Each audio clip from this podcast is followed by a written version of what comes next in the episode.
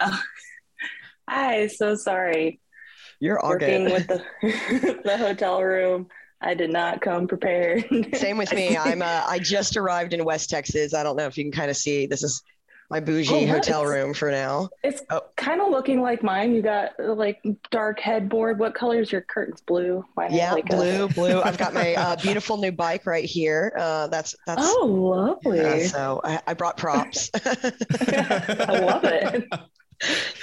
Here, am and I upside down? I also here? want to say um, I'm upside down because um, yeah. there's a glitch with this computer, so uh, that's no. kind of a theme with me. I'm always kind of the extreme of things, so sorry about being upside down. No, I love it. I was like, am I upside down? Am she right, are they right side up? Like, what is happening here? No, it's just something I forgot the the which computer. I just glitched and uh, forgot that this computer does this, and I haven't quite figured out how to fix it. no, no worries. I have. My work computer, which is government, so I can't do anything with that except mm-hmm. type some emails. So go on the phone route. Yeah, yeah, that's always the safe, safe than sorry. Absolutely, absolutely. You've got some questions. Go to go! You're feeling stressed, man. Go to go! Put on your G P S and go to go! Under the dirt, something is glistening. Download and listen to Tia, Katie, Chris, and Kirsten. You should go to go! Welcome back for another new episode of the Go Dig a Hole podcast. This is your host, Chris Sims, and this time, Kirsten, Katie, and I talk with Chelsea Reedy, a professional cyclist, C R M archaeologist, and grad student. Chelsea shares some insights on work-life balance, taking care of your health under demanding conditions, and some good tips for making life on the road work for you. As always, check out the links in the show notes for more info. We also thank our past and present supporters on Patreon. We don't do this for any profit, so think of our Patreon as a tip jar to help cover the software and hosting fees to keep a podcast running. You can also help us by sharing our episodes and getting the word out by tagging us on social media. Yeah, so we've got um, Chelsea Reedy here. I guess we'll just jump right into it. Um, so yeah, Chelsea is a pro cyclist, a C R M archaeologist, and a grad student. And so, Chelsea, do you want to um, just kind of say hi to the listeners, give a, a quick intro, let us know kind of where you're at and what you're up to? Yeah. Hi, guys. Thanks for tuning in, and uh, I appreciate it. And thank you for the invite. Um, as uh, Chris was saying, my name is Chelsea. Uh, I've been in grad school a little bit longer than probably your average grad student, but um, I do wear many hats, and it's been kind of delegating that time to according to all my different goals and ambitions. Um, last year was my rookie year as a pro cyclist, and I was very fortunate enough to um, travel around the country and push myself to new limits and competing against girls that have Olympian fitness, as well as like, um, yeah, it was, it was definitely pretty tough. And then trying to juggle the whole work thing and uh, traveling as a C R M archaeologist as we do.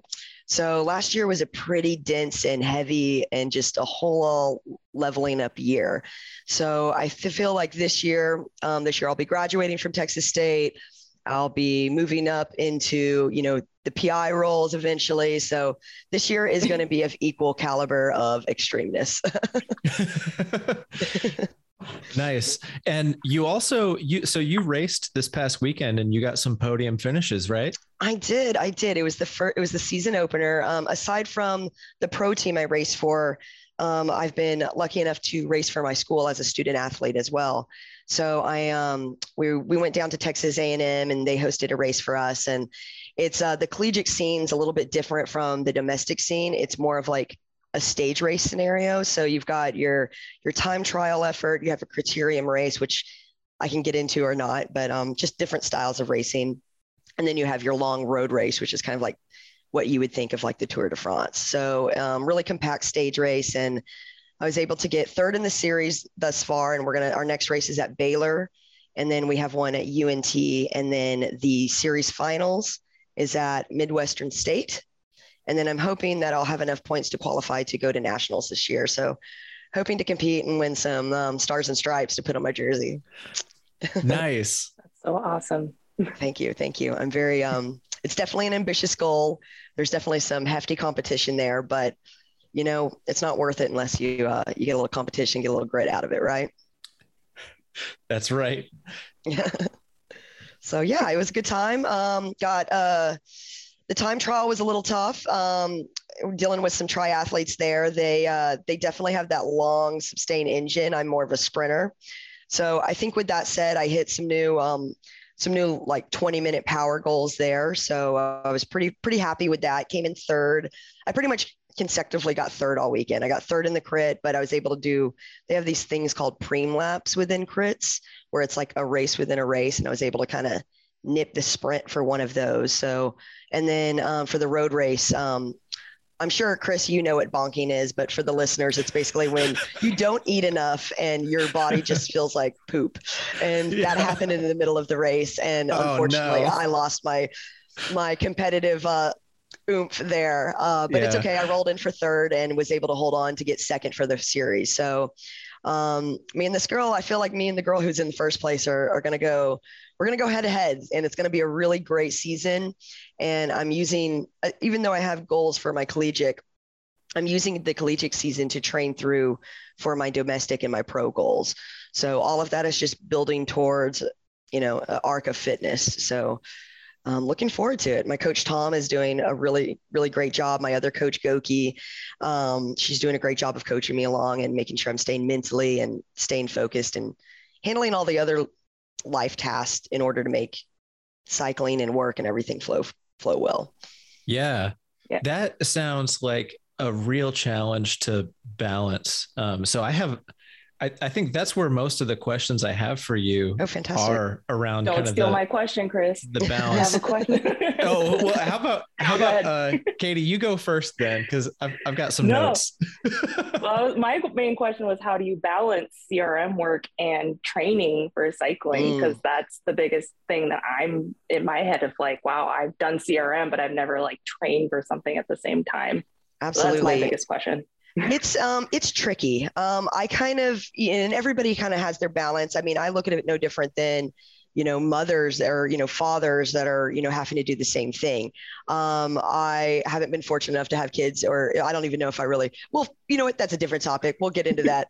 You know, if it happens, great. As of right now, I do not have any, and I'm able to kind of put that energy into other things such as cycling. And, um, yeah, so it, that kind of helps. Um, but uh, yeah, it's, uh, it's difficult. It's definitely a lot of to-do lists, a lot of managing my time, as well as the stress that comes along with both C R M, as well as the stress that you put on your body. And I think through cycling and learning how to manage both a career, a student life, and a, and a pro athlete life is, um, is through de- self-development. And it really kind of makes me better as a person, you know, in just trying to level up on all accords. Um, but with that said, I kind of learned that I, I kind of have this uh, burner uh, metaphor. I've learned that I can kind of have two, like say if you got a, a standard stove, stovetop, right? Four burners. Um, I've learned that I can have one on high, like boiling, like cycling's kind of always around like boiling, you know, on high to medium range, like that cycling never really leaves my life. Um, it's a t- three hundred, you know, it's a twenty-four hour, three hundred sixty day a year hobby. Um, with that said, you know, as school gets intensified and as work gets intensified, those kind of flutter between how much energy I'm putting into it from like a medium to a high, and then like bills and like household stuff and all that kind of stuff kind of gets on simmer. Right. So it's just learning how to, you know, just like as you're cooking, learning how to where you need to pay your attention, you know, oh, you may need to put a little bit more energy into this right now, but maybe next week you can, you know, step off the bike a little bit and put a little bit more into work. There are times where I'm not able to bring my bike um, to, to, uh, to training or, or I mean, sorry, sorry, field to field work.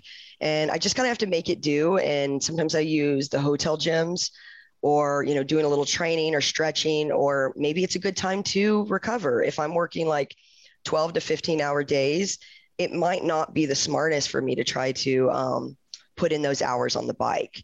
So it's just learning those things over the years. Um, luckily, I've been doing it for a little bit, but it's definitely still not easy. I will tell you that. It's a constant, it's kind of like meditating. You're not, you don't do meditating, you practice it. So you're constantly readjusting and adapting. And just like C R M, every job's different in, you know, every way to, yeah, it's just different every time. Yeah. That's a really great outlook on that. I, I had not considered that perspective. Uh, that's really going to stick with me. Oh, awesome. Yeah. Cool. I love the burner thing. I didn't yeah. think of that either. So. Well, you know, maybe, maybe I can get good enough where I can have like a six burner stove, but right now I'm like, right now I'm tapped out at four. Right.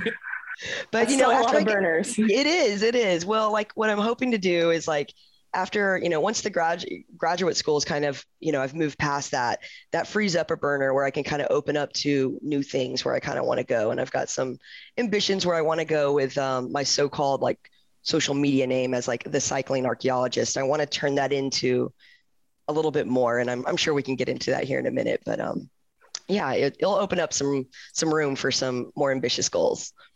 Yeah. Um, so I guess to piggyback on what Katie asked is, um, so it's a, it's a struggle to find training time on the road. Is it a struggle to manage your nutrition on the road? Like you mentioned that you Ooh. bonked in a race. Uh, I have not yet raced. I'm, I'm training for my first ever race and congratulations. I bonk all the time. So like mm-hmm. nutrition on the bike is hard enough without having to race. Um, and nutrition in the field is difficult enough to manage as it is. Mm-hmm. How do you, fi- how do you figure that out? Do you have any tips to like not eat garbage while you're on the road? Well, I mean, sometimes that garbage does fuel you in the right way, right? You know, like I am a big fan of gummy bears, um, mm. but it really, it, that ha- also has been a process. Like I've learned that certain electrolyte drinks work better for me than others. And honestly, like I treat field work a lot like how I do on the bike. Like we're constantly carrying our, our weight around. Not only our weight, but extra weight, right? Like we've got mm-hmm. the screens, we've got the shovels, you got your water for the day, your snacks for the day, you know, all the paperwork, the, the Trimble or the collector, or whatever you're using these days. Um, you know, cameras, if, if, if you're not, you know, don't have that condensed in some form. Um, so it's like, okay, so I look at it like a training load. So it's like, I know that um, I'm burning X amount of calories, so I'm going to need to bring that in. Um, I try to have, um, yeah, I treat it like I do with the training where it's like, I may have some rice in the morning. I may like, I try not to eat so much, like I'll stop and snack, but um, I'll do pretty a heavy protein in the morning, um, be it if it's plant protein or, you know, meat, um, just so that kind of stays with me. And then mm-hmm. I try to munch on some carbs throughout the day, make sure I'm drinking my electrolytes. Um, for lunch, depends on like if I'm trying to dial down my weight or not. Um, if I'm really trying to be concise with my weight and like trying to get down to, well, let me interject here and go on a digression. Uh, with cycling, it's about power to weight ratio, right? Mm. And especially with where I'm at at the level where I'm competing against girls in the Olympics, um, every every gram of weight counts. Um, we're finally moving into this thing in cycling where weight doesn't matter so much. You know, we're not. It's not about. It's just about being efficient. So it's like, it's not dropping down to the weight as well as can you hold your power at a, at that sweet spot where anyways, yeah, it's, it's like the weight, the power to weight ratio. You want your power, but you want enough weight, you're low enough weight. So you don't um, affect your power in a negative sense. So, um, so it depends on if I'm trying to cut down or not. So I'll to do, if I'm trying to cut down, I'll do a little bit more protein than I would normally. And that could be, you know, Um, I know some, this is kind of a bad faux pas. Sometimes, you know, tuna or something like that. Some people don't, uh, don't like tuna out in the field, but you know, you go. So I love me some tuna. Okay, good. I, I uh, ride gravel with uh, a group of like a, a dozen other people and mm-hmm. um, a couple of the other people will bring like uh tinned sardines yeah, and stuff it's great in the protein, field. Yeah. And so I'm a big fan of stinky canned fish and sure. uh, it's just, it's funny because it's, it's one of those things like, like you said, it's a faux pas in the field because people mm-hmm. are like, ew, it smells bad. And it's like, yeah, yeah but and it's... then you got carried around all day. And it's just like, oh, whatever. Yeah. It's like, yeah, it smells bad, but it's really good yes. for you. That can depend on it the- is. It is delicious. And there are definitely crews where people kind of feel each other out to be like, mm-hmm. okay, Is this, like, is this kosher? Yeah. Oysters. This is, this is good. How do you do your fish? Do yeah. you do any? And sometimes I'll get on a crew that is like, you know, what, what brand do you have today? Oh, absolutely. Oh, wow. So yeah, I'll do the tuna and I'll like, maybe even, and I'll switch it up. Like, you know, and I do a lot of trail mix too. Like, mm-hmm. and it just depends on if it's hot. Like if it's really hot, I really don't like to get the meat sweats out in the field. So oh, I, yeah. tend to avo- yeah. I tend to avoid meat uh, and save that for either breakfast or, or lunch. So I kind of adapt as the weather, um, you know, and how much, you know, if I'm training a lot, like I'll train a lot more in the, in the winter months um, because that's when you get those long hour, those long endurance hours. So I'm burning a lot more calories uh, doing that low end endurance as you were just hiking around with your backpack. So mm. you're doubling the amount of calories you're burning. Now, once I get into race season, I'm start working on perfecting kind of like the speed and my heart and my lungs and stuff like that. I'm not really doing like two or three hour workouts on top of like working a ten hour day or something. So um, although the workouts are a little bit more intense, t- intense, I don't necessarily need to compensate so much for the calories on that. Um, but yeah, I do a lot of that kind of stuff. Um, P B and J is not bad. I'm just burned out on it. Um, so, you know, those, those kind I of things. I am too. I feel you. Yeah. You know, I'm I so mean, bored good, of P B and J. Yes. Uh, but you know, sometimes it's just quick and easy, you know, you got to stop at the gas, you know, whatever, you know, quick, you know, rural town, getting some snacks. If you don't, you know, get a chance to go from a bigger town to get your groceries. So it really yeah. comes down, I guess, in a sense, like it, I meal prep, but not maybe in the sense that what you would think. Like I don't, you know, come with my packages of, of, of, um, you know, like my meats cooked, and sometimes I do, but it's really just making sure that I'm, I'm covering what I'm burning as I go through the field, and then making sure that I'm not bonked before I even hit the bike at the end of the day, or before, or vice versa, you know, like do my workout really hard and then I can't be efficient at my job because, well, that's not cool, man. You know? Yeah. I hadn't considered that, that you have to pull your weight in so many aspects as like an athlete and an archaeologist. It's, um, yeah, it can be daunting at times, but the best thing to do is just keep on rolling, you know, just keep doing the best you can. Um, we're all going to slip up regardless of how, how full your plate is or not. You know, we're all out here learning and growing and, um, challenging ourselves. And if you're, if you're not slipping up every now and again, or, you know, stumbling as you're learning, then are you really learning, you know? So, uh, yeah, you know, there's, there's room for error, and, um, but It, yeah, it can be strenuous, and I definitely put a lot of pressure on myself. Um, but I like it. I feel like I do well being really busy. I've, I'm really A D H D. I was just having this conversation with my coworker. We came out here together. Um, I'm also in the, getting ready for the field, and uh, we have, we got field work starting tomorrow. So I'm in the hotel. Um, but so we were traveling out here, and we were t- kind of talking about that. And, um, yeah, it's, uh, it's, you just got to keep yourself in check, right? Like you got to know what you can accomplish and not over deliver, and be honest with your employers on what you can't, you know, and be honest with yourself, being honest with your professors and your team, being, you know, maybe you can't do all ten races, but you're going to give it, you're going to give it hell these races, you know, and that's because, and my team's been really great about, you know, working with me. We're all kind of in the collegiate scene and trying to go after goals outside of cycling as well. So yeah, just being honest and communication. You can't go wrong with communication no matter what relationship you're in.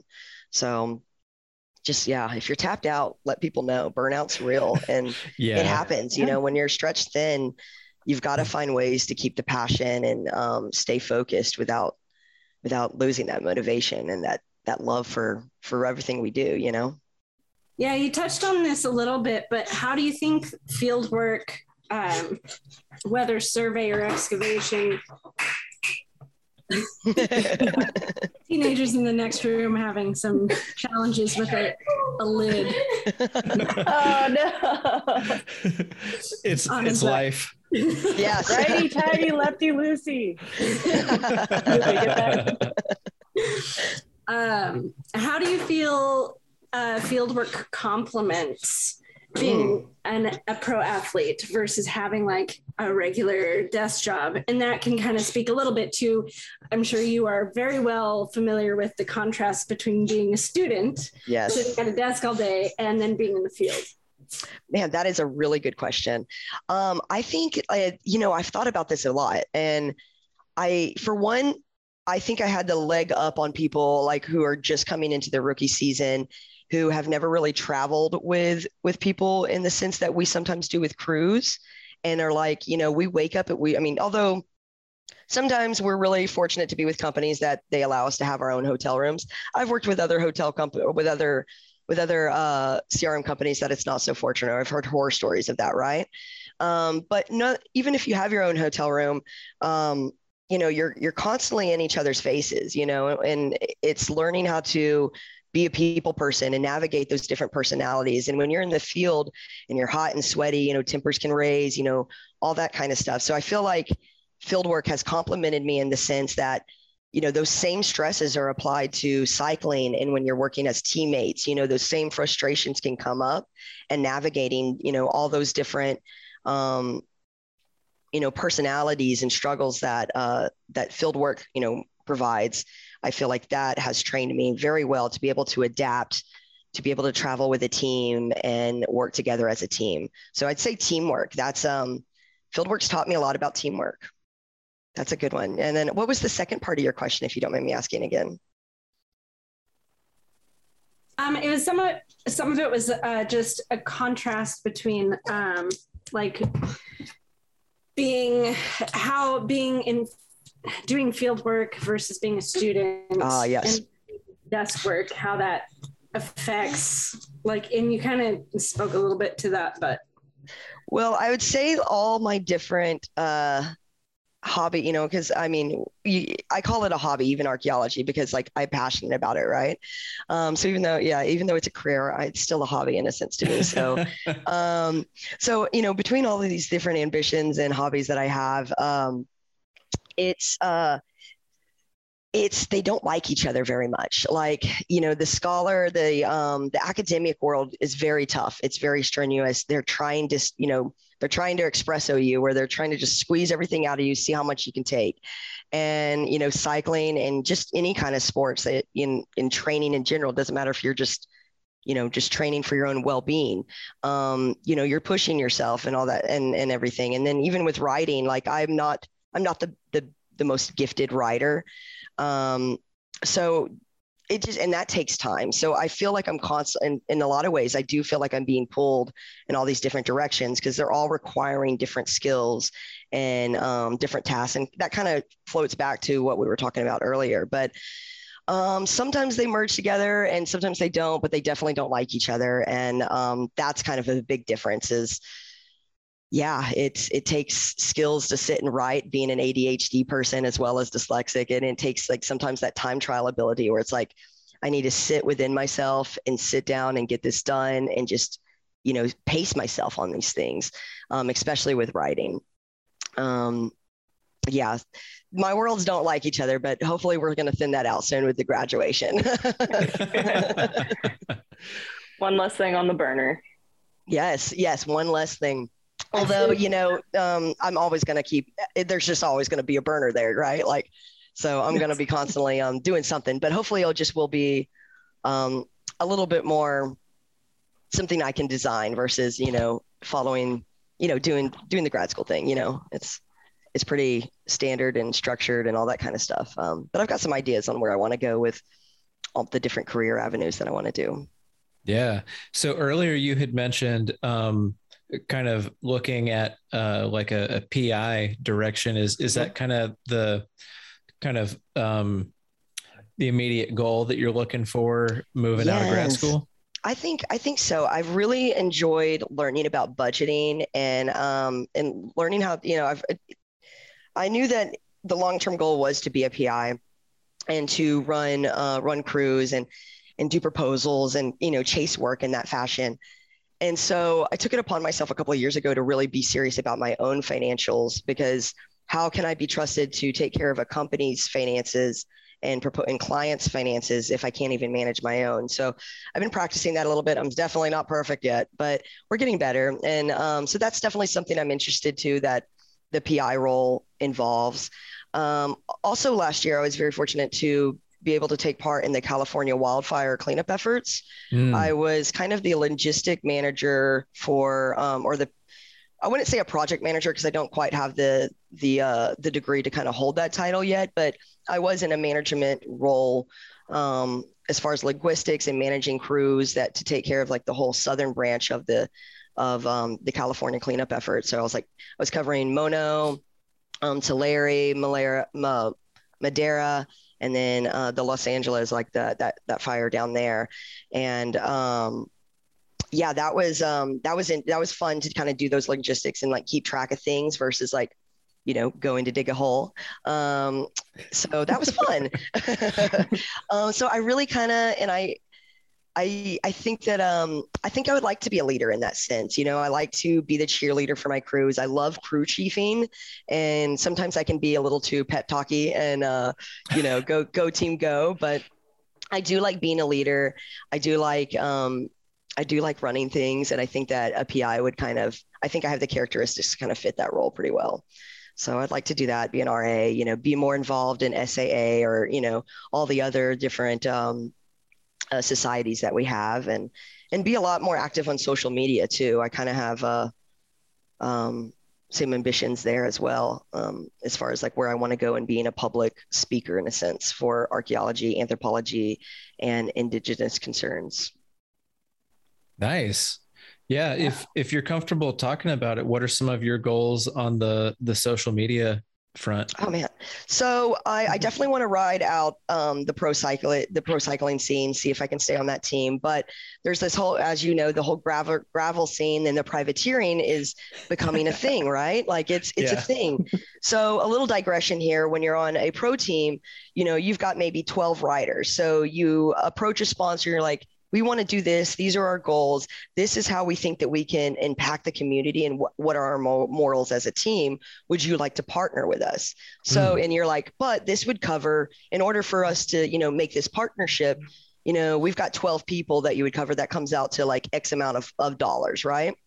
So with the privateering, and the why the, the reason why that's taking off is because with with the introduction of social media, Um, like back in the old school days with like, you know, I'm going to throw Lance Armstrong out there because that's probably what your listeners can maybe identify with, you know?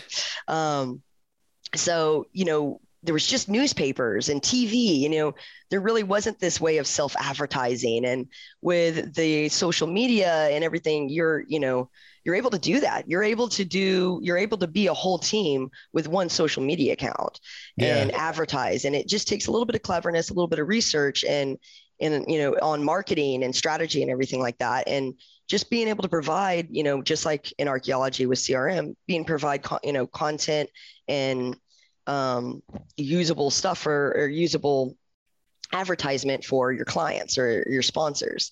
So I think eventually if I, um, if I'll do the crit thing and maybe go on and start doing privateering after I retire from that.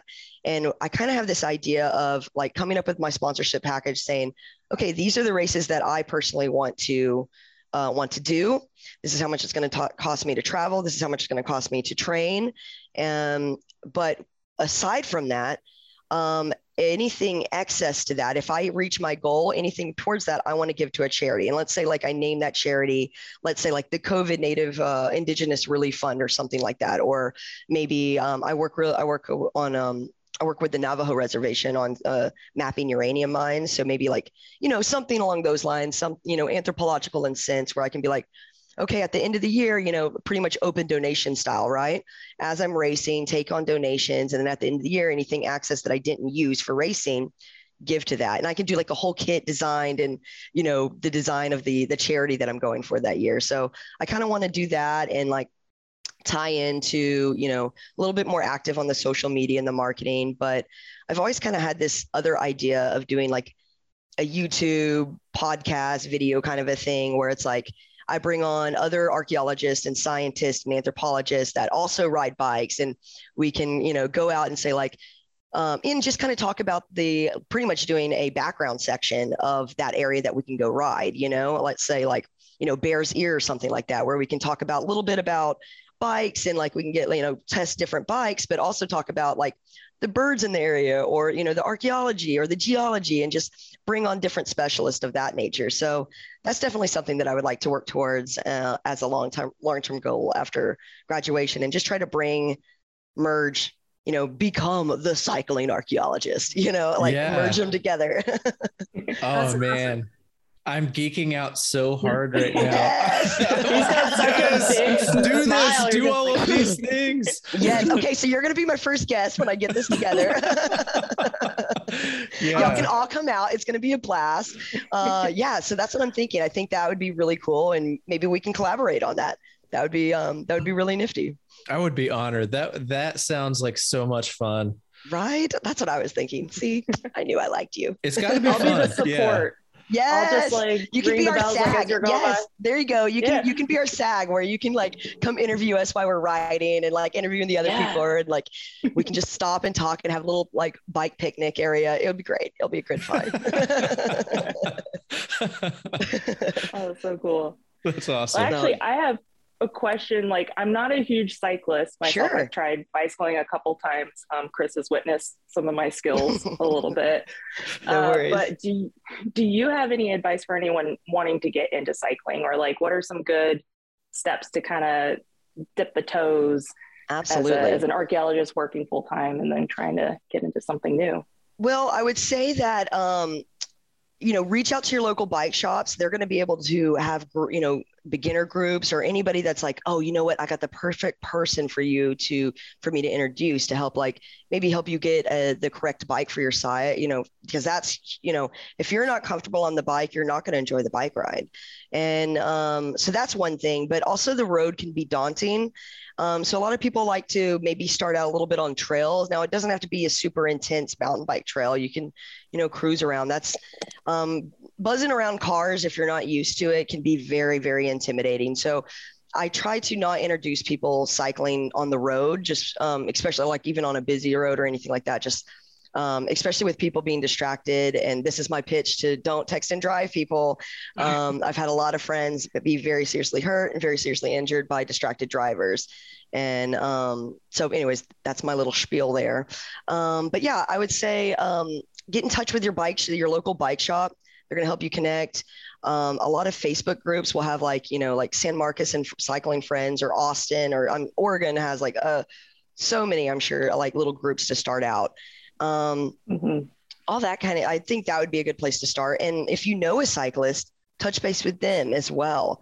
Um, see like, hey, do you, if I'm interested in this, you know, and also like, if you go down and you're vacationing in like Sedona or somewhere beautiful that's like known for its cycling, a lot of bike shops do rent, you know, they rent bikes, and they'll tell you the easiest trails to try where you can still go and explore, and you may not have like, you don't need like super experience or, you know, expert experience where you need to know like all the way what you're doing, just enough. You may always wear a helmet. I will say that, and always carry some water on you, just so, you know, accidents do happen, you know, so uh, you want to make sure that you have some water, get your hydration, and um, don't get lost. That's my, that's my tip. Stay somewhere, you know, get, go with somebody, you know, maybe find a little, a friend mentor to help eat, dip your toes into the water as well. But um, otherwise, I learned a lot on YouTube. Um, I learned a lot about on about cycling. Even when I first started at, at the University of Oklahoma, I started through collegiate cycling. Um, I, G N C, the Global Cycling Network, man, I learned ninety percent of my cycling, basic cycling skills off of their little like how-to stuff. Um, wow. Yeah, so... But bikes are fun. I don't, I, I don't, I don't think racing is for everybody, nor should it be for everybody. But... bikes are a beautiful way to see the world. And um, yeah, just go out and pedal, feel the breeze in your hair. It's, it's a wonderful thing.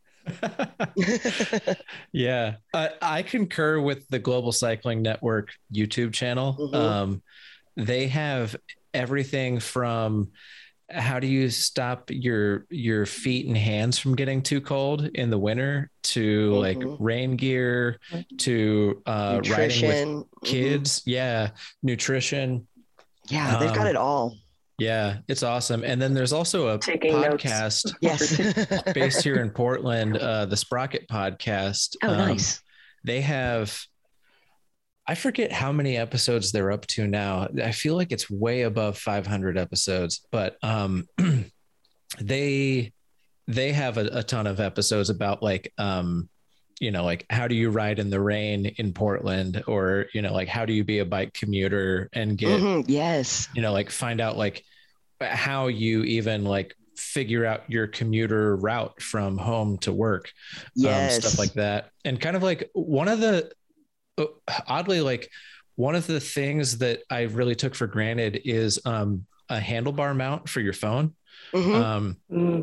Just having that makes such a difference. Being able to like have Google Maps like pulled up for like cycling directions. Mm-hmm. That's like something that you can just see right in front of you. uh, really makes a difference for like how safe you feel on the road and how confident you are with your directions moving around. Yeah, that's a good point. Looking up bike trails and stuff like that. Like, you know, bigger cities tend to have, they're becoming more and more bike friendly because as populations in cities are growing, it's just the most efficient thing. Right. Um, you know, and, you know, we're seeing that trend, you know, we're also seeing a lot of the scooters, but, you know, it, it's just efficiency.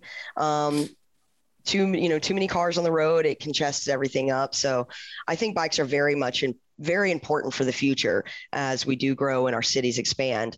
So I'm glad to start, you know, seeing more and more cities invest in their, their cycling communities. And, and then it just makes the city healthier. You know, you, when you see, even if you're not like an avid, like cyclist, like, you just feel good seeing somebody just out there vibing. Hopefully. I mean, we definitely have a lot of cycling, cycling haters out there. So that is yeah. what it is, but they're just, they're just hating on the good stuff, man.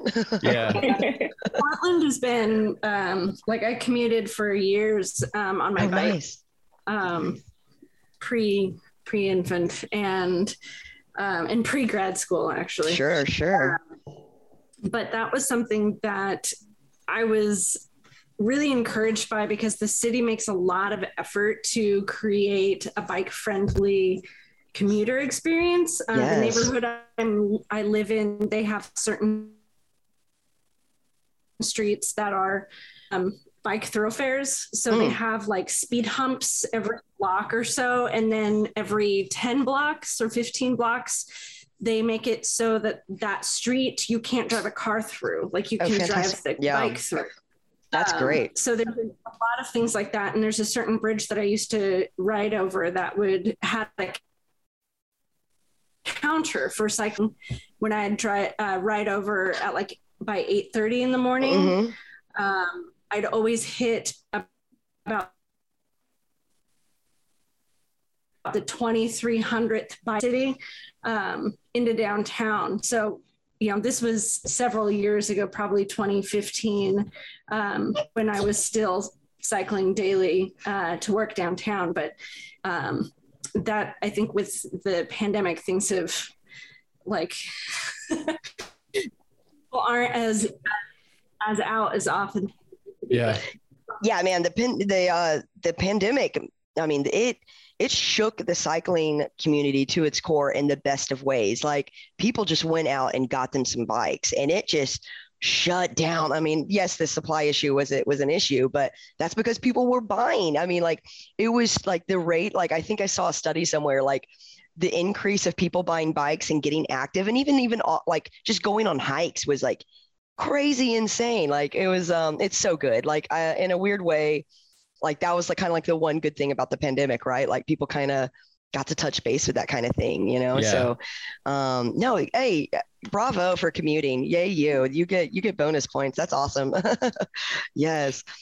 That's awesome. Yeah. Commuting. Uh, I would say, yeah, that was a good point. Like look up into your bike paths, you know, get in touch. A lot of major cities will tell you. And then if you go on Strava, um, you can do the, there's this option for you to look up heat maps mm. of not just yourself, but you can see kind of, if you see like where people travel a lot, you're like, okay, at least the cars are probably used to cyclists being there because it's like, you know, you can, you can, it makes it apparent that, you know, a lot of cyclists use that road. So using little tools like that, but it definitely, if you don't know any better, I would say reach out to your cyclist friend, um, or, you know, just, uh, you know, the Google box is always good too, but Strava, G N C, you know, and touching base with your local community would be a great place to start if you're looking to get into cycling. And commuting is, I'm a big fan of commuting, so definitely do it, y'all. Yeah, you commute to school, right, Chelsea? I do, but I noticed that you were commuting to field work, and I was really impressed with that. I was like, yes, that's my boy. Yeah, I was like, I yes. Have- I have a track record of taking bikes for field projects. Uh, yes. Yeah. Whether it's like taking it to the job site. I had um, a project with the uh, Metropolitan Sewer District in mm-hmm. Louisville, Kentucky, when I lived there. Uh, and it was, it was like a long lasting project, but um, I would, I had like a little cargo rack on the back mm-hmm. of my little like Fuji Absolute, like commuter hybrid bike.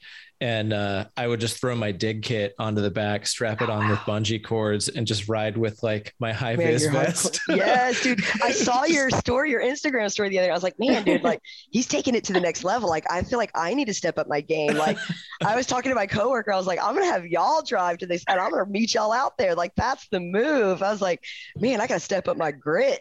Yeah. I told the crew, I was like, I'm hungry for miles. I need yes. miles. I love it.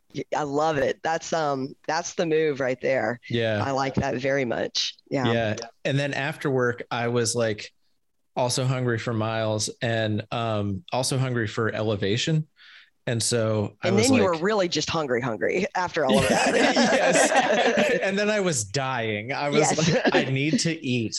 And, and then it goes full circle. yeah. yeah. So it goes like full circle to like nutrition. And so it yeah. was like everything in, in that coast town that I was in was like deep fried seafood and only deep fried oh. seafood. You're like, let me just, uh, let me just sweat out all this oil really fast. yeah. And so I was like, yeah, this is great for like two or three days. And then like, by day oh, yeah. nine, I'm just like, my body is so unhappy with me. Oh, yes. I need to eat a fresh vegetable now. Well, and that, you know, going back to that nutrition thing, like I always bring a V eight with me. So mm. like I'll tend to do like for breakfast, if, um, I, I tend to avoid the hotel breakfast cause I like to keep my food a little bit more controlled than that, yeah. but, um, I'll do like oatmeal or a protein shake, um, or something along those lines. Um, Or sometimes I'll wake up early, find a Denny's and get me, get me some real eggs or something like that. Um, uh, and then I'll do like, I'll do a V eight because that has good sodium and helps me from cramping. And, you know, we're sweating, we're digging, like kind of replenish some of those and try to get as many vegetables as we can um, in the field as well. So um, I'll probably, you know what, I'll, I'll send you my, I'll send you a picture of my little like uh, field snack kit and I'll send it, I'll send it y'all's way or something yeah. like this. But, um, and then in the dinner, I probably, I probably go a little hard, but yeah, V eights, I'm a big fan of V eights to try to get those vegetables in because it's really hard on the road, on the road. And when you're wor- working in rural towns, um, it makes it, it, it can be difficult sometimes. Like sometimes even the grocery stores don't even have a lot or something along yeah. those lines. You know, I've worked in towns that there was literally only five buildings in, you know, and we were staying there. And um, so it comes down to planning. And luckily I've had a lot of, a lot of education in the years. I think this is like my ninth year cycling now.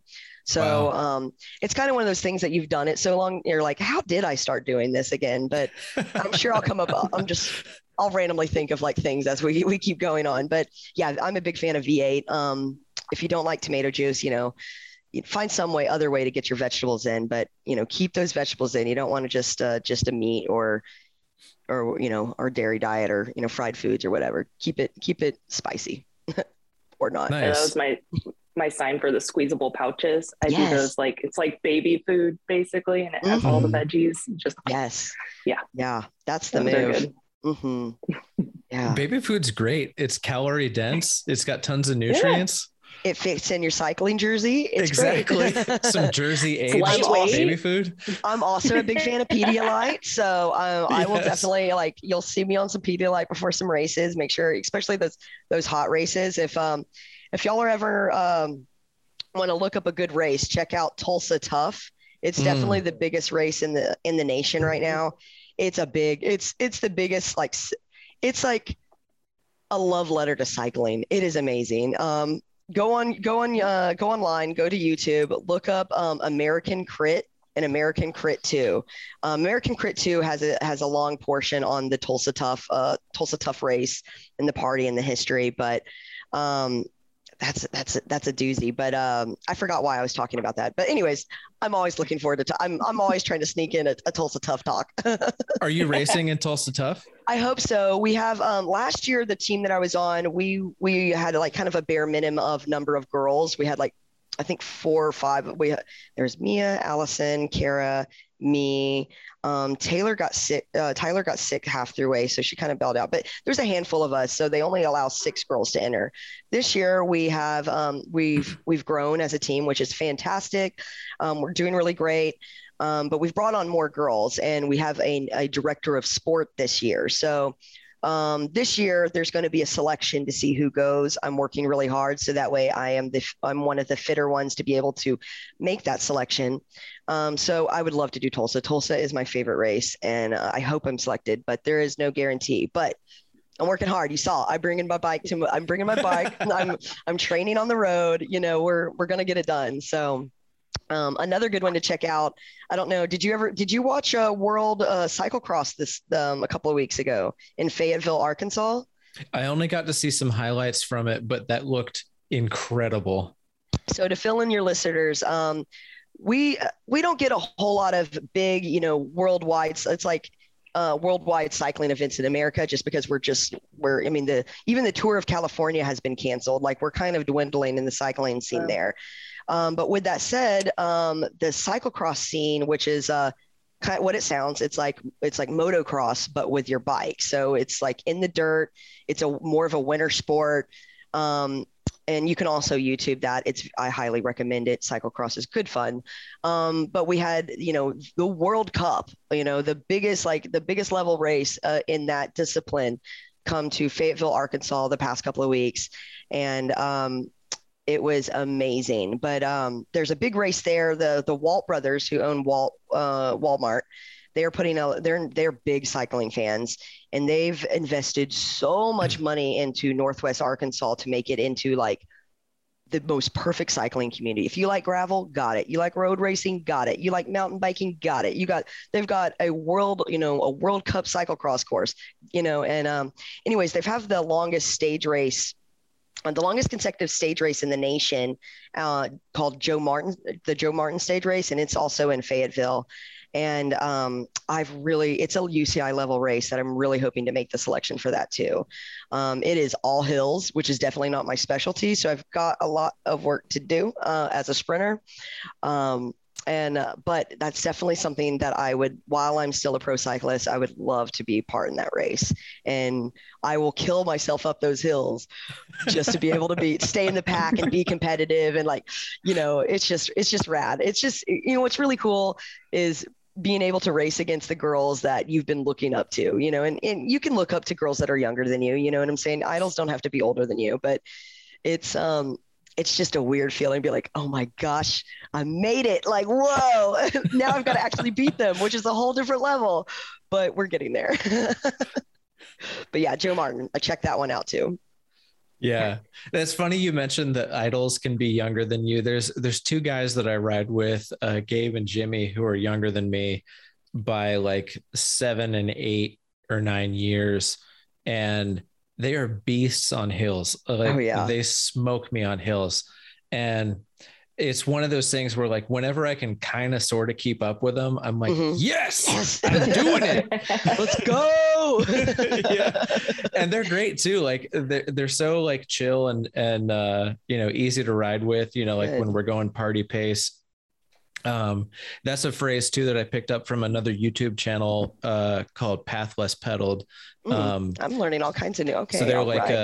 a they're a gravel bike um YouTube channel, but they mm. they coined this this term party pace, where like it's the pace where everybody's having a good time. Yes. Yes. Okay. So like your that's fastest and your slowest are all kind of like meeting in the middle. That's your party pace. That's the that's the vibe right there. Yes. Yeah. Um That's a good one. I'm going to have to, I'm going to have to use that. If you use that line, thank you. I'm trying to tie it into. Yeah, go ahead. Oh, go ahead. No, I was just going to say, I'm going to have to remember. What'd you, what'd you say the name of that podcast was, or uh, that YouTube channel? Oh, Pathless Pedaled. Um, Pathless. And so all of these things I will um, add as show the, notes. Perfect. So whatever you're listening on, pull up the the notes, and there's, there's going to be a link below. Cool. Uh, but yeah, Pathless Pedaled is great. They also do uh, reviews of products, like Ooh. bike accessory products, um, and, and kind of like comparisons of like tires and bikes. And because there's such a barrier to entry. Um, Chelsea, I'm sure you can speak to this more than than than any of us can, is, is like the the expenses related to bikes, bike components and bike accessories. Yes. They add up so quickly. Mm-hmm. Um, and so it's, it's nice to have a place where you can kind of turn to, like Global Cycling Network or Pathless Pedaled. Um, I also follow uh, a guy from Portland called Dustin. Uh, his name's Dustin Klein. Mm. Um, and he's a big uh, gravel nerd. So he's always messing with like the gravel routes here around Portland. Uh, and he's, he's sponsored by uh, the Pros Closet and Competitive oh, wow. Cyclist. And so like, they're always throwing new bikes at him. And so yeah, he, yeah. Has, he has a chance to kind of like show you, you know, the pros and cons of various different setups. Yeah, that sounds, um, yes, the equipment can be expensive and daunting. Um, I would say get your, get, get, be friends with your local mechanic. You know, he'll, uh, obviously they want to, they want to pitch, you know, their, their shop and things to buy, but sometimes shops are going to be like, look, we don't carry that, but this might, if you got a good mechanic, he'll be like, look, we're going to do what we can for you for this shop, but this might be the best setup for you. So um, definitely get to know your parts in that. I would say also, but kind of like in digression there, speaking to um, about the gravel scene, I feel like if you're interested in cycling, as you know, I'm sure most of your listeners are archaeologists, or archaeology fans, therefore we're probably really into dirt. um, you know, so I would say if you're really looking into, for those, those archaeologists out there that, um, still like to spend time outdoor to, outdoors after a long day of field, or even like, you know, a long week in the field, and just like to still do those hikes, uh, hikes, you know, go, go give gravel, gra- um, gravel, you know, you know, gravel a try. Um, the bikes are normally a little bit cheaper, or definitely a lot cheaper than road. They're, yeah. you know, you don't need much, you know, you can even you throw on some knobby tires, being, you know, knobby mean like grippy tires for it to like, you know, go through the dirt and stuff like that, excuse me, on a, uh, on a road bike, and, you know, just go have you a good time on some, get, get lost on some back road somewhere.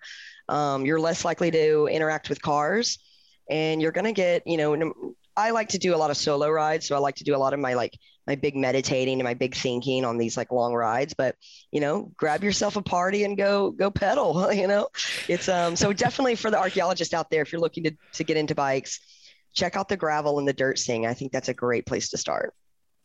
Sorry, I had a little digression there. Oh, that's great. For, for me, not being like a huge cyclist, I'm, I'm soaking all of this in. Absolutely. Like, where can I? And it can, it's still daunting. There's, um, there's a lot of new technologies these days. Um, I'm a big fan of, uh, Zwift. So I do a lot of my workouts on Zwift. You can, and Zwift is like, I'm not a big gamer. Actually, I'm not a gamer, guys. Let's be real. Um, but I, uh, I'm not a gamer, but this is the closest thing that I think I understand to what like Xbox Live or like joining online games is like, because it just, bl- and it blows my mind, maybe because I'm so like, uh, ignorant, I guess, about video games or something along those lines. But, um, it's so cool. Cause like, like we have all these like mini computers on our bikes that read how many watts we can deliver through our pedals and what our heart rate is doing and how fast we're moving. And then you get on these, they have these devices. I tend to use a roller system, but essentially these trainers that you turn your outdoor bike into an indoor stationary bike. And, um, you like Bluetooth all of your, your, your little bike computers into um, the wide world. I guess it's like the meta universe, but for cycling, right? So like, it's so crazy because my friends live in Utah and we can meet up and go ride each other virtually. And so I can see the the power that she's able, we're like, we can match each other and get good workouts in together. Um, so that's another way if you're like pretty intimidated, um, but you also have a bike, um, try a trainer and try to get, try Zwift. That might be something, um, that you can get a cardio workout in. And maybe you just don't, I know a lot of people that just like Zwift. They don't even touch the road. They just, they really like the experience of, of that. And virtual racing is, is becoming a whole thing. Um, that's a thing. So um, anyways, another thing, if you're looking to get in, try, try to look into Zwift. It's Z W I F T Zwift. They should sponsor me. Yeah. And I saw that Wahoo just came out with a competitor platform to that called System. Oh, you know, I haven't seen that. I haven't seen that. Uh, one of my, one of my friends that I ride with is using System, and he says he likes it more than Zwift. Interesting. Um, just, I, I think because it's a little bit more compatible with the other Wahoo components. Okay. Um, so he's got like the Kicker trainer, mm-hmm. um, and stuff like that. And so it seems like it's, it's really kind of taking advantage of the hardware. Got you. Yeah. Those Kicker trainers are something else. I haven't, ha- I haven't used them that often because I just, Now, when I say rollers, just to kind of give your, your, um, your listeners visuals at home, uh, rollers are basically, you have three like uh, rolling pins, like if you're like, you know, making a pie or something along those lines, and they're kind of wedged between two I-beams. So my back wheel has, is kind of centered in between two of them. And then my front wheel is literally resting on them. So you're, you're having to keep your balance while you're indoors. I will tell you, I crash more times in my living room than I do out on the road, but that's just that. Um, like it, you can, uh, like it's definitely a thing, but the trainers, what Chris was talking about, you, you're basically like a true stationary, right? Like there's no fear of you falling off. Like your bike is locked in and you can just hammer down on the, on the power. Um, I forgot what I was getting into that about, but yeah, there's different ways of like training on home and doing those systems. With that said, back to the virtual racing, there's also like uh, the Project Echelon or Echelon Racing or something along those lines. And they're doing the whole U C I level, um, U C I beating the, what does U C I stand for again? My goodness, I'm a horrible pro cyclist. Um, you, you know what? I'll look that up later. What is it? I'll United. look it up and put a, a link in the show notes because I don't perfect. know either. I just know that like know. everybody groans and rolls their eyes whenever oh, U C I yeah. gets involved. Absolutely. It's a thing. They've got a lot of rules and um, yeah, it's a whole thing. Um, they're the governing, essentially they're the governing body, the international govern, governing body for cyclists and pro levels and all that kind of stuff. Um, that's a good, so they set all the proof. standards for like what kind of bike you can ride in various certain types of competitive events and stuff and, like and that. And how much, uh, how much pro teams can pay salaries. Like, I think um, this is the first year that there's been a set salary for women, which is really rad because like men have always like, there's a bare minimum that, you know, that pro cyclists can make, at least on the, like the, the pro, pro, pro level. I would, I want to be a clear discretion here that uh, I'm on the domestic pro level. So I'm more of a, um, I'm, I'm, I would love to work my way up to be able to race the, the female Tour de France, but we're working there. We're on baby steps there. So I'm like, I'm like a baby pro, but we're getting there. Right. Um, but like the big pros, like, you know, we're talking about Chris Froome, all those guys, um, they have like a bare minimum and there's no real maximum. Um, but women have not had any standard for the last, like forever. Like I think it either, I think it started this year um, or last year, somewhere one of these years where there's just now this um, like, you have like, if you're going to be a pro cyclist and you sign a contract, this is the level that you get paid at. Um, a lot of pro cyclists that were, lo- were racing at the highest level um, didn't, didn't, you know, it was basically just still their, their side hustle, you know, um, which is a shame, but I'm glad to see that there's a lot of change coming and we're seeing a lot more uh, equality pay for women, um, which is cycling's kind of really behind in that. Um, I feel like, you know, tying back into archaeology, Um, archaeology has kind of been in this movement where there's a lot of women in it and like, where there's a lot of equality and there's, it's been, um, it's been great, you know, and I'm, I'm glad to see cycling kind of catching up. Yeah. That's an interesting point about the, the, the parallels between the cycling industry and the, the archaeology, like C R M archaeology industry, where, you know, like, like the term in, in cycling and kind of climbing and other outdoor sports is, is like a dirt bag, you know, like mm-hmm. you, you've got people who are living out of their, their truck or whatever. And, you know, they're just going to every event that they need to go to and mm-hmm. just like really living minimally. And then in archaeology, you have Same you know, very similar situations. Um, uh, yeah. I mean, yeah. I slept more in my truck than I probably did in a bed this year, like between traveling the races and traveling to field work. Like, um, I eventually want to turn my truck into a little sprinter van thing, but, um, yeah, it's, uh, there, yeah, it's, it's very similar. So I guess that ties into one of your very first questions was, you know, what are those similarities and what are those mm. differences? And I think you nailed it on the head there, like being able to like, uh, uh so there was a, there's a former pro cyclist called Phil Guyman. Um, he's a really good guy. He's um, very into anti-doping and he's got a couple of different books out. And there's one of one of his books is um, Pro Cycling on ten dollars a day, which is it's pretty much his, I guess, memoir in a sense of like how he got through collegiate cycling into being the pro athlete into and how he afforded that um, and pretty much living out of his car and going to races. And I think he has a quote in there, something like, it's pretty crazy how you kind of learn how to be a minimalist, right? Like, it's like, yes, at home, we have our, all the things that we surround ourselves with, but at the end of the day, I can get by with everything that I just fit in my truck. You know, I can live off of a couple of boxes that I can pack in my truck and be completely content. So it's, it's beautiful and humbling. And I think that that's something that can speak for both a traveling cyclist as well as a traveling archaeologist. Yeah. Life on the road, living life, life out of on suitcases. The road is hard. it's, it's brutal. It's brutal for relationships. It's brutal. Um, it's brutal, but, and it takes a, but it's also beautiful. Um, and you just got to find that yin and yang balance. And you've, even like when you go to like the shithole of places, you've got to find, you got to find the beauty there, you know, otherwise it just makes, um, no matter what you're, it doesn't matter what you're doing. I mean, it doesn't matter if you're sitting in an office space, but you got to find the positives to make, you know, to make it, to make it through life. Yeah. You know, that's a really good point about like the beauty of, of life on a bike is, um, you know, like uh, everybody here on this podcast has, has ridden bikes, you know, it, for various reasons or various times. And it's one of the things about like moving through a place on a bicycle is mm-hmm. the pace and the scale of your movement through that place, I think gives you a better connection to that space. So like, absolutely, to be a little bit clearer with that is, is, you know, like I started commuting by bike when I was in grad school in Louisville, Kentucky. And, um, at that time, like my time up until I started grad school, I was working in C R M. I was on the road most of the time. And I think most days I thought about moving away. Mm. I was like, all I, all I do is work, go on the road, go home, eat and sleep, go on the road, work. And then once I started grad school and I was commuting by bike, I was like seeing all of these things in the community around me that mm-hmm. um, really gave me a better sense of connection to the community around me. And it made me appreciate where I lived a lot better.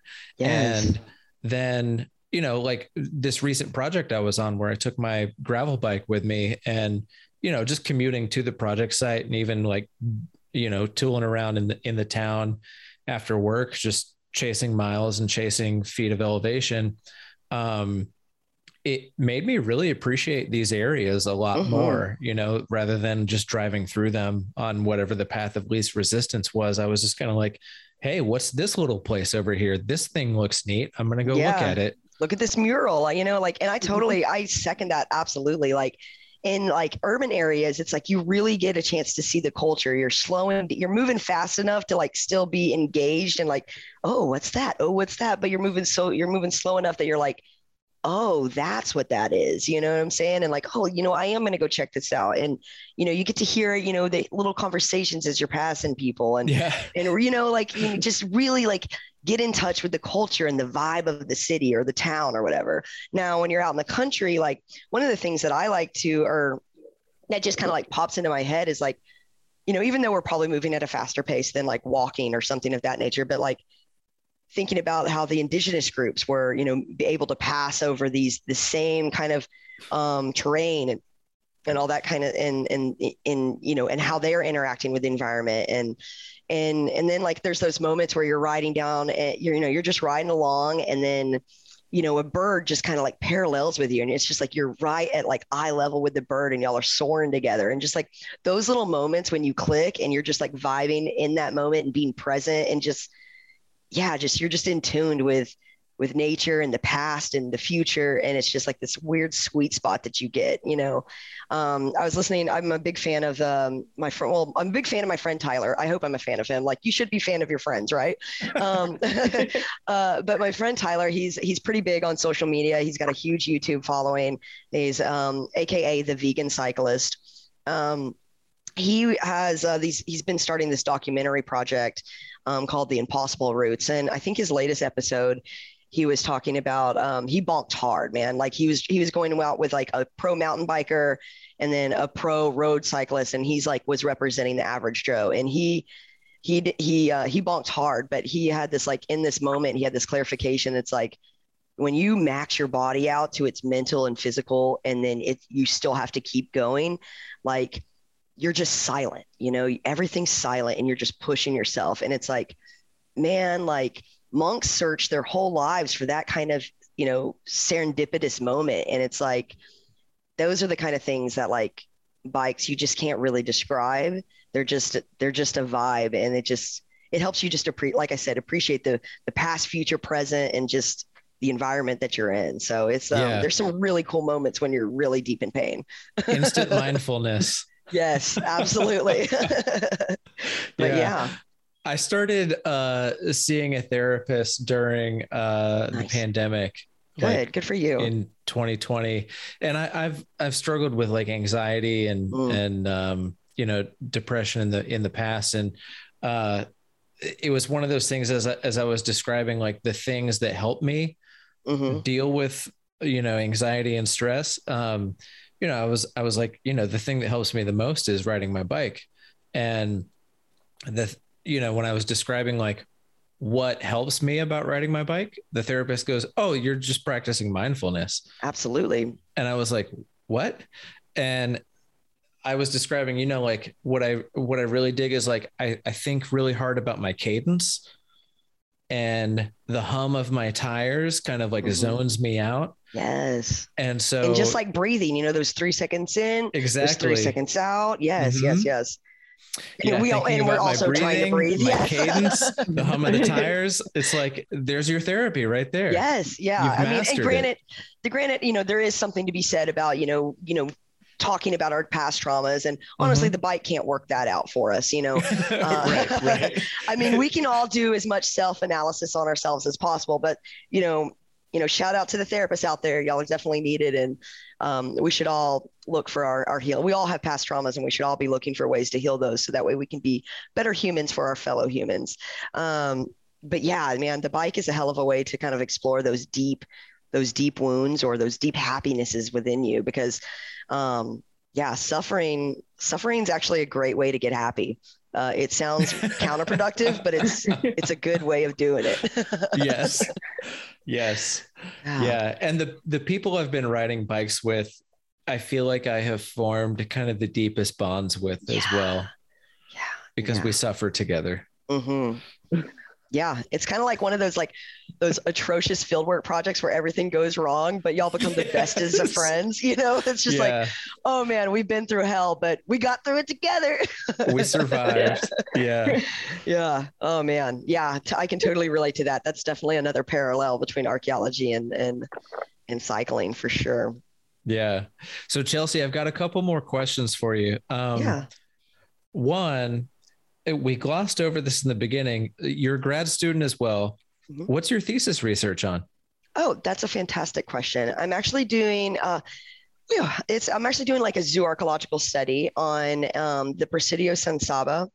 Um, so I'm kind of looking at how to, I, uh, how were the, uh, so it's historically they're known for um, the officers for taking kind of the bigger cut um, out of the, maybe this, their soldiers' uh, stipend and stuff like that. So we're looking at uh, social economic differences and see if we can identify that through a culinary and zooarchaeological lens.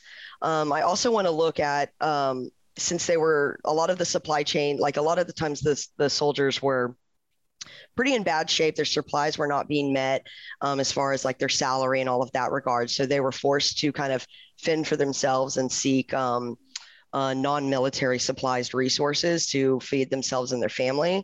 So I'm trying to look at like kind of where that balance is, you know, and where there's certain, we know where the soldiers were kind of placed and where they were living.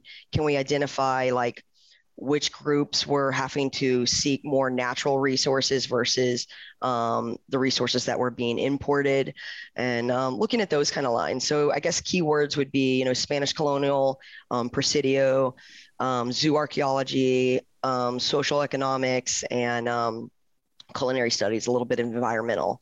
So it's going to be, it's, it's, it's going to be fun. I'll definitely give you a copy once I'm done. That's fascinating. Yes. Thank and you, please come you. back on the podcast and talk oh, about man. that at any time you want. I shall, I shall, I'll give, I'll, I'll, I'll give a whole spiel on it once I can uh, word myself a little bit better. You did great. Thank that you. Was, I... She gets bonus points again. Yes. Yeah, yes.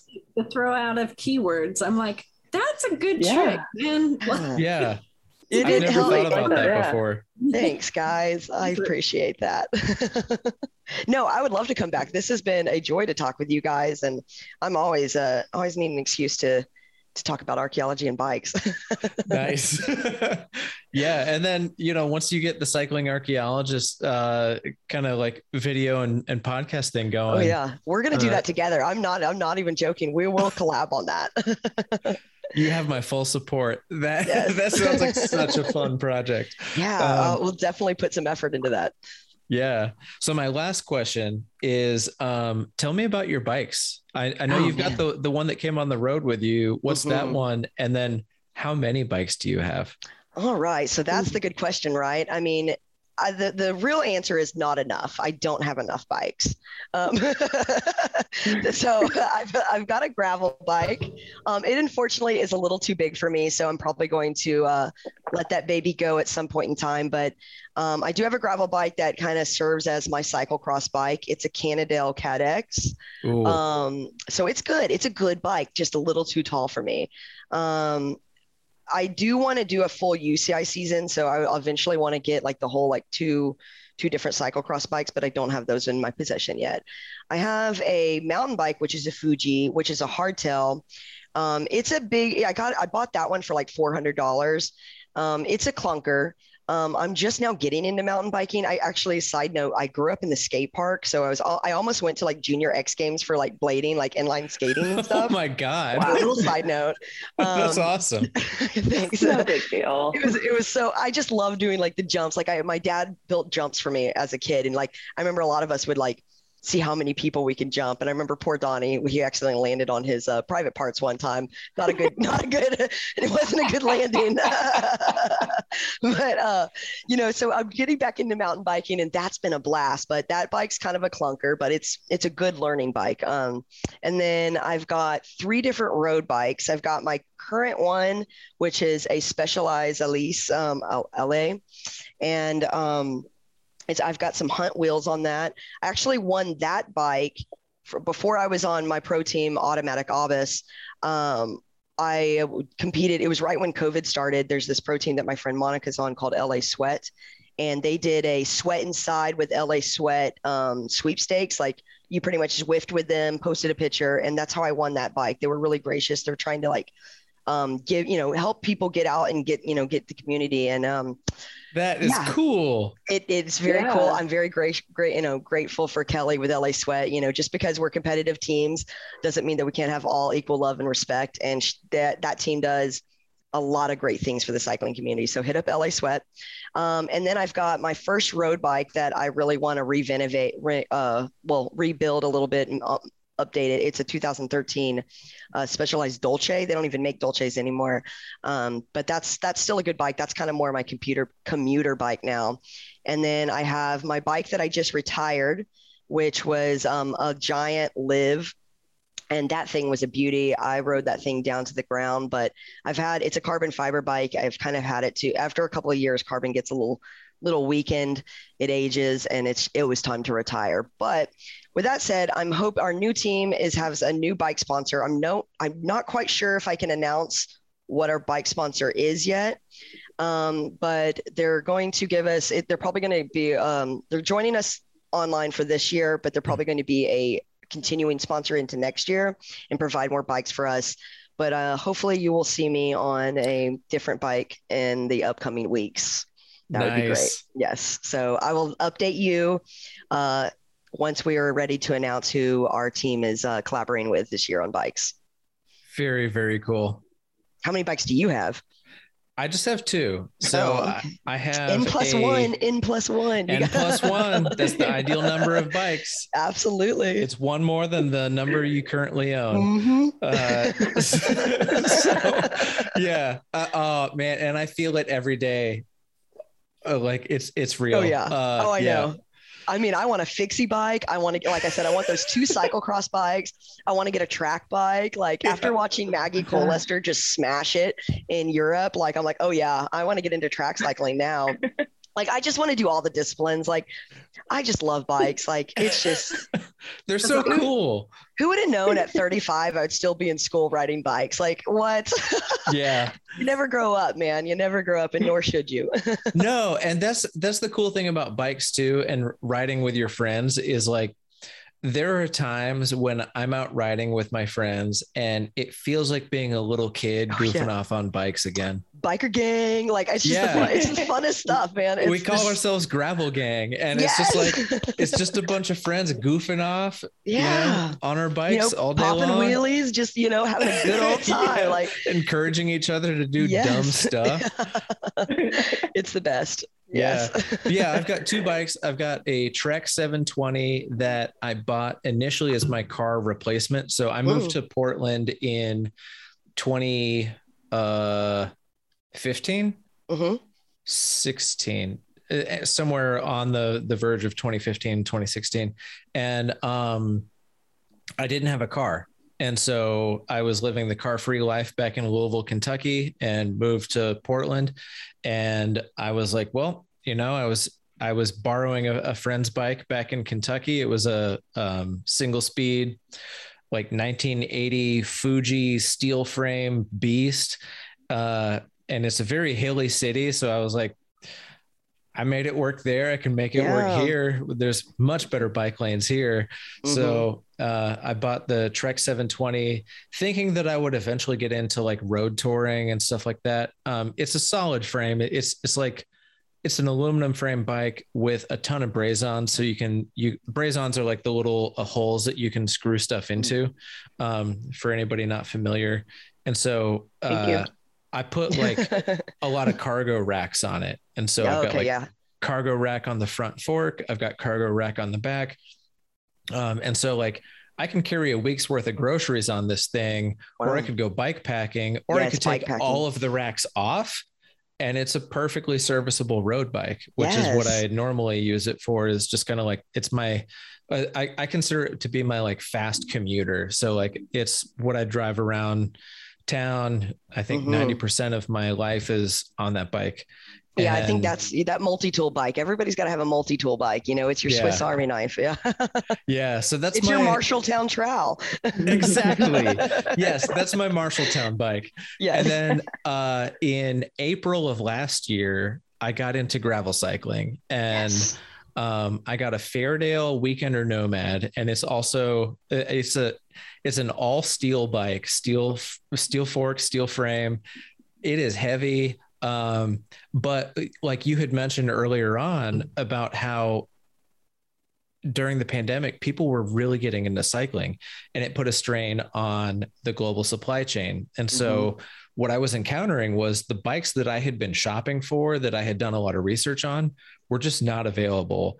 And if they were available, they were not available in my size. And so I had to kind of like really get creative and look around. And one of my friends had happened to uh, have a Fairdale Weekender Nomad that he had ridden across the width of Australia. He did like an wow. ultra across Australia. Yes. And so as I was talking to him about like advice for getting into a gravel bike, I was like, hey, I know you've done some wild stuff on a bike. Like, tell me about your bike. And he goes, Fairdale Weekender Nomad. Like, you can't beat the price.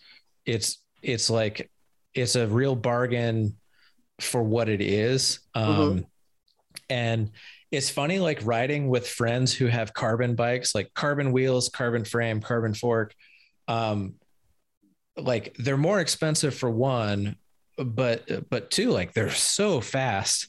Mm-hmm. Uh, and the thing is, is like having an all steel bike, like at some point you just don't know the difference. So mm-hmm. like, if that's I mean, what steel you ride is on, real. Yeah, exactly. The steel is real. So it's like, at some point, like that's what you ride on all the time. That's just what it feels like to go oh, up yeah. big hills. That's what it feels like to go around muddy corners, stuff like well, that. And on top of that, they last a lot longer. Like I just mentioned, my car, my carbon, you know, they kind of tap out three to six years. So yeah, I mean, steel lasts forever. I mean, you can't go wrong with a steel bike. So yeah, I'm a big fan of steel. I just don't own one. I have, I've got quite a few aluminum bikes though, like my Elise is, but yeah, nice. I'm, I'm, a, I'm okay with the metal bikes. You know, people do have their differences there, but um, I'm not a carbon snob.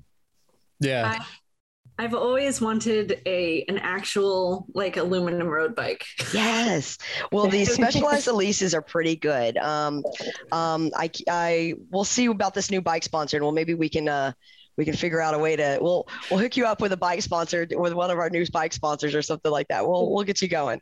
Uh, the cycling archaeologist oh. bike team. Yes. That, well, yeah. you know, I was just, I was just thinking about this before we wrap up. I was like, let me know which gravel races you go to, or if you come to visits, and maybe we can get like a little, like coffee shop, you know, ride or something along those lines. Um, you know, but I think between both of us, we've kind of have a drawing for like, archaeologists tend to be outdoorsy. I mean, yeah. that's a given. And I think that a lot of us like to be active. And I feel like a lot of, I, I, I'm not the only cycling archaeologist out there. Chris, Chris speaks to that. And there's a lot of us out there. And I think it would be really cool. All four of us speak to that. Yeah, absolutely. Absolutely. That's, you know, touche there. Sorry. Um, but I would say that would be really cool to do like, uh, I don't know, like a, a grand fondo, or even just like a, like ha- randomly just bring all cycling archaeologists together for, There you know, you some place in the country, and just do like a little conference, or maybe at the S A As or something like that, you know, oh my maybe we God. Can plan something okay. like that. It could be a little segment. Yes. S A As are coming to Portland in what, next year? Oh, okay. Yeah, and I can defend, like, I'm not going to be ready for this time, but maybe I can get like, I'll, I'll be graduated and stuff like that. So I can defend my the, or not defend it. I can like do a little poster, do a little like, you know, um, presentation. Yeah. We can do like a cycling archaeology group ride, and maybe, yeah, yeah, we could do, this could be a thing, guys. Bring your gravel bike. Yes. We'll go up into Forest Park. We'll ride yes. Leif Erikson oh, to Saltzman. Yeah. Yes. I'm all about it. That sounds like a plan. That's going to work. I'm putting it in the books now. Yes. I got to go put nabbies on my uh, mountain bike. Yes. yes. That stupid mountain bike. It's actually too big for me. I need to get a different one. Yeah, oh, I feel that. I feel and, that. Yeah. Yeah, we should do I that. I would love bike. to meet you guys in person. And uh, yeah, it would be even better on a bike. I'm super fan of that. Yeah, that would be awesome. Yeah, at, I think that's a good idea. At some point during the pandemic, um, Tia and I rode our bikes to, where was that that we went to? Lone Fir Cemetery? Uh, mm-hmm. Yeah. Yeah. And that was and close walked. enough that you walked there, Katie. Um, and I, I think you were like very, very, very pregnant with Joel at that point, Kirsten. uh, I was not going anywhere. Right. You're like, I'm right here. I ain't moving. Yeah. No, but that was that was funny, just to have like, you know, like we're like, where's a quiet place in the city that we can all kind of converge? And we're like, mm-hmm. an old cemetery. Let's go there. Let's do it. That yeah. seems fitting. We're all, so we're, I mean, regardless if you specialize in zoo archaeology or osteology, we're all a bunch of bone nerds. You know, we, we still like our bones, like archaeologists, we're a bunch of weirdos. We love it. Um, yes. No, I think that would be really cool to get a cycling archaeology group ride at like a conference or something like that. And maybe we can get with, uh, um, you know, a kit sponsor and make like specialized kits or so, or jerseys Ooh. or something for it. I think that'd be, and we can put, you know, the Go Dig a Coal podcast right on the back pocket. That yes. would be dope. That's the money. That's, that's it. Yes. Cool. Look at us. Like, look at us brainstorming. Behind the back pocket. Like you got to pull the pocket yeah. down to see it. Like a, yeah, like a little, yeah, pulled out. That'd be great. That'd be great. Have the, have the Marshalltown sticking out. Yes. There we yes. go. Yes. That's the move. I love it. See yeah. marketing one-on-one. I love it. Excellent. Yeah. I think that's a plan. We'll, we'll definitely, now we've got some things to talk about. The new uh, the new series that we'll eventually do, and um, this group ride that we're going to do at a conference. That'd be great. Yes. Awesome. Chelsea, thank you so much for joining the Go Dig a Hole podcast. Uh, good luck in the field this week. Thank you. Safe travels. It's, Have it's fun training. Pleasure. It's been a pleasure. I'm going to get a video really fast, or a photo. Oh. Thank you guys for having me. It's been a blast. And oh man, I can't even believe we talked this long, but I had a, I just had a good time. Y'all uh, st- very stimulating conversations. And um, thank you listeners for tuning in, and uh, please feel free to find me on social media, ask me any questions. And uh, I'm very active on there. So, and I'm not scared. I mean, feel free to reach out to me. I will definitely respond, and uh, I'll love to help you guys uh, join our cycling community. Awesome. Yeah. Uh, and so Chelsea you. is cycling underscore archaeologist on Instagram. Fantastic. Well, thank you guys.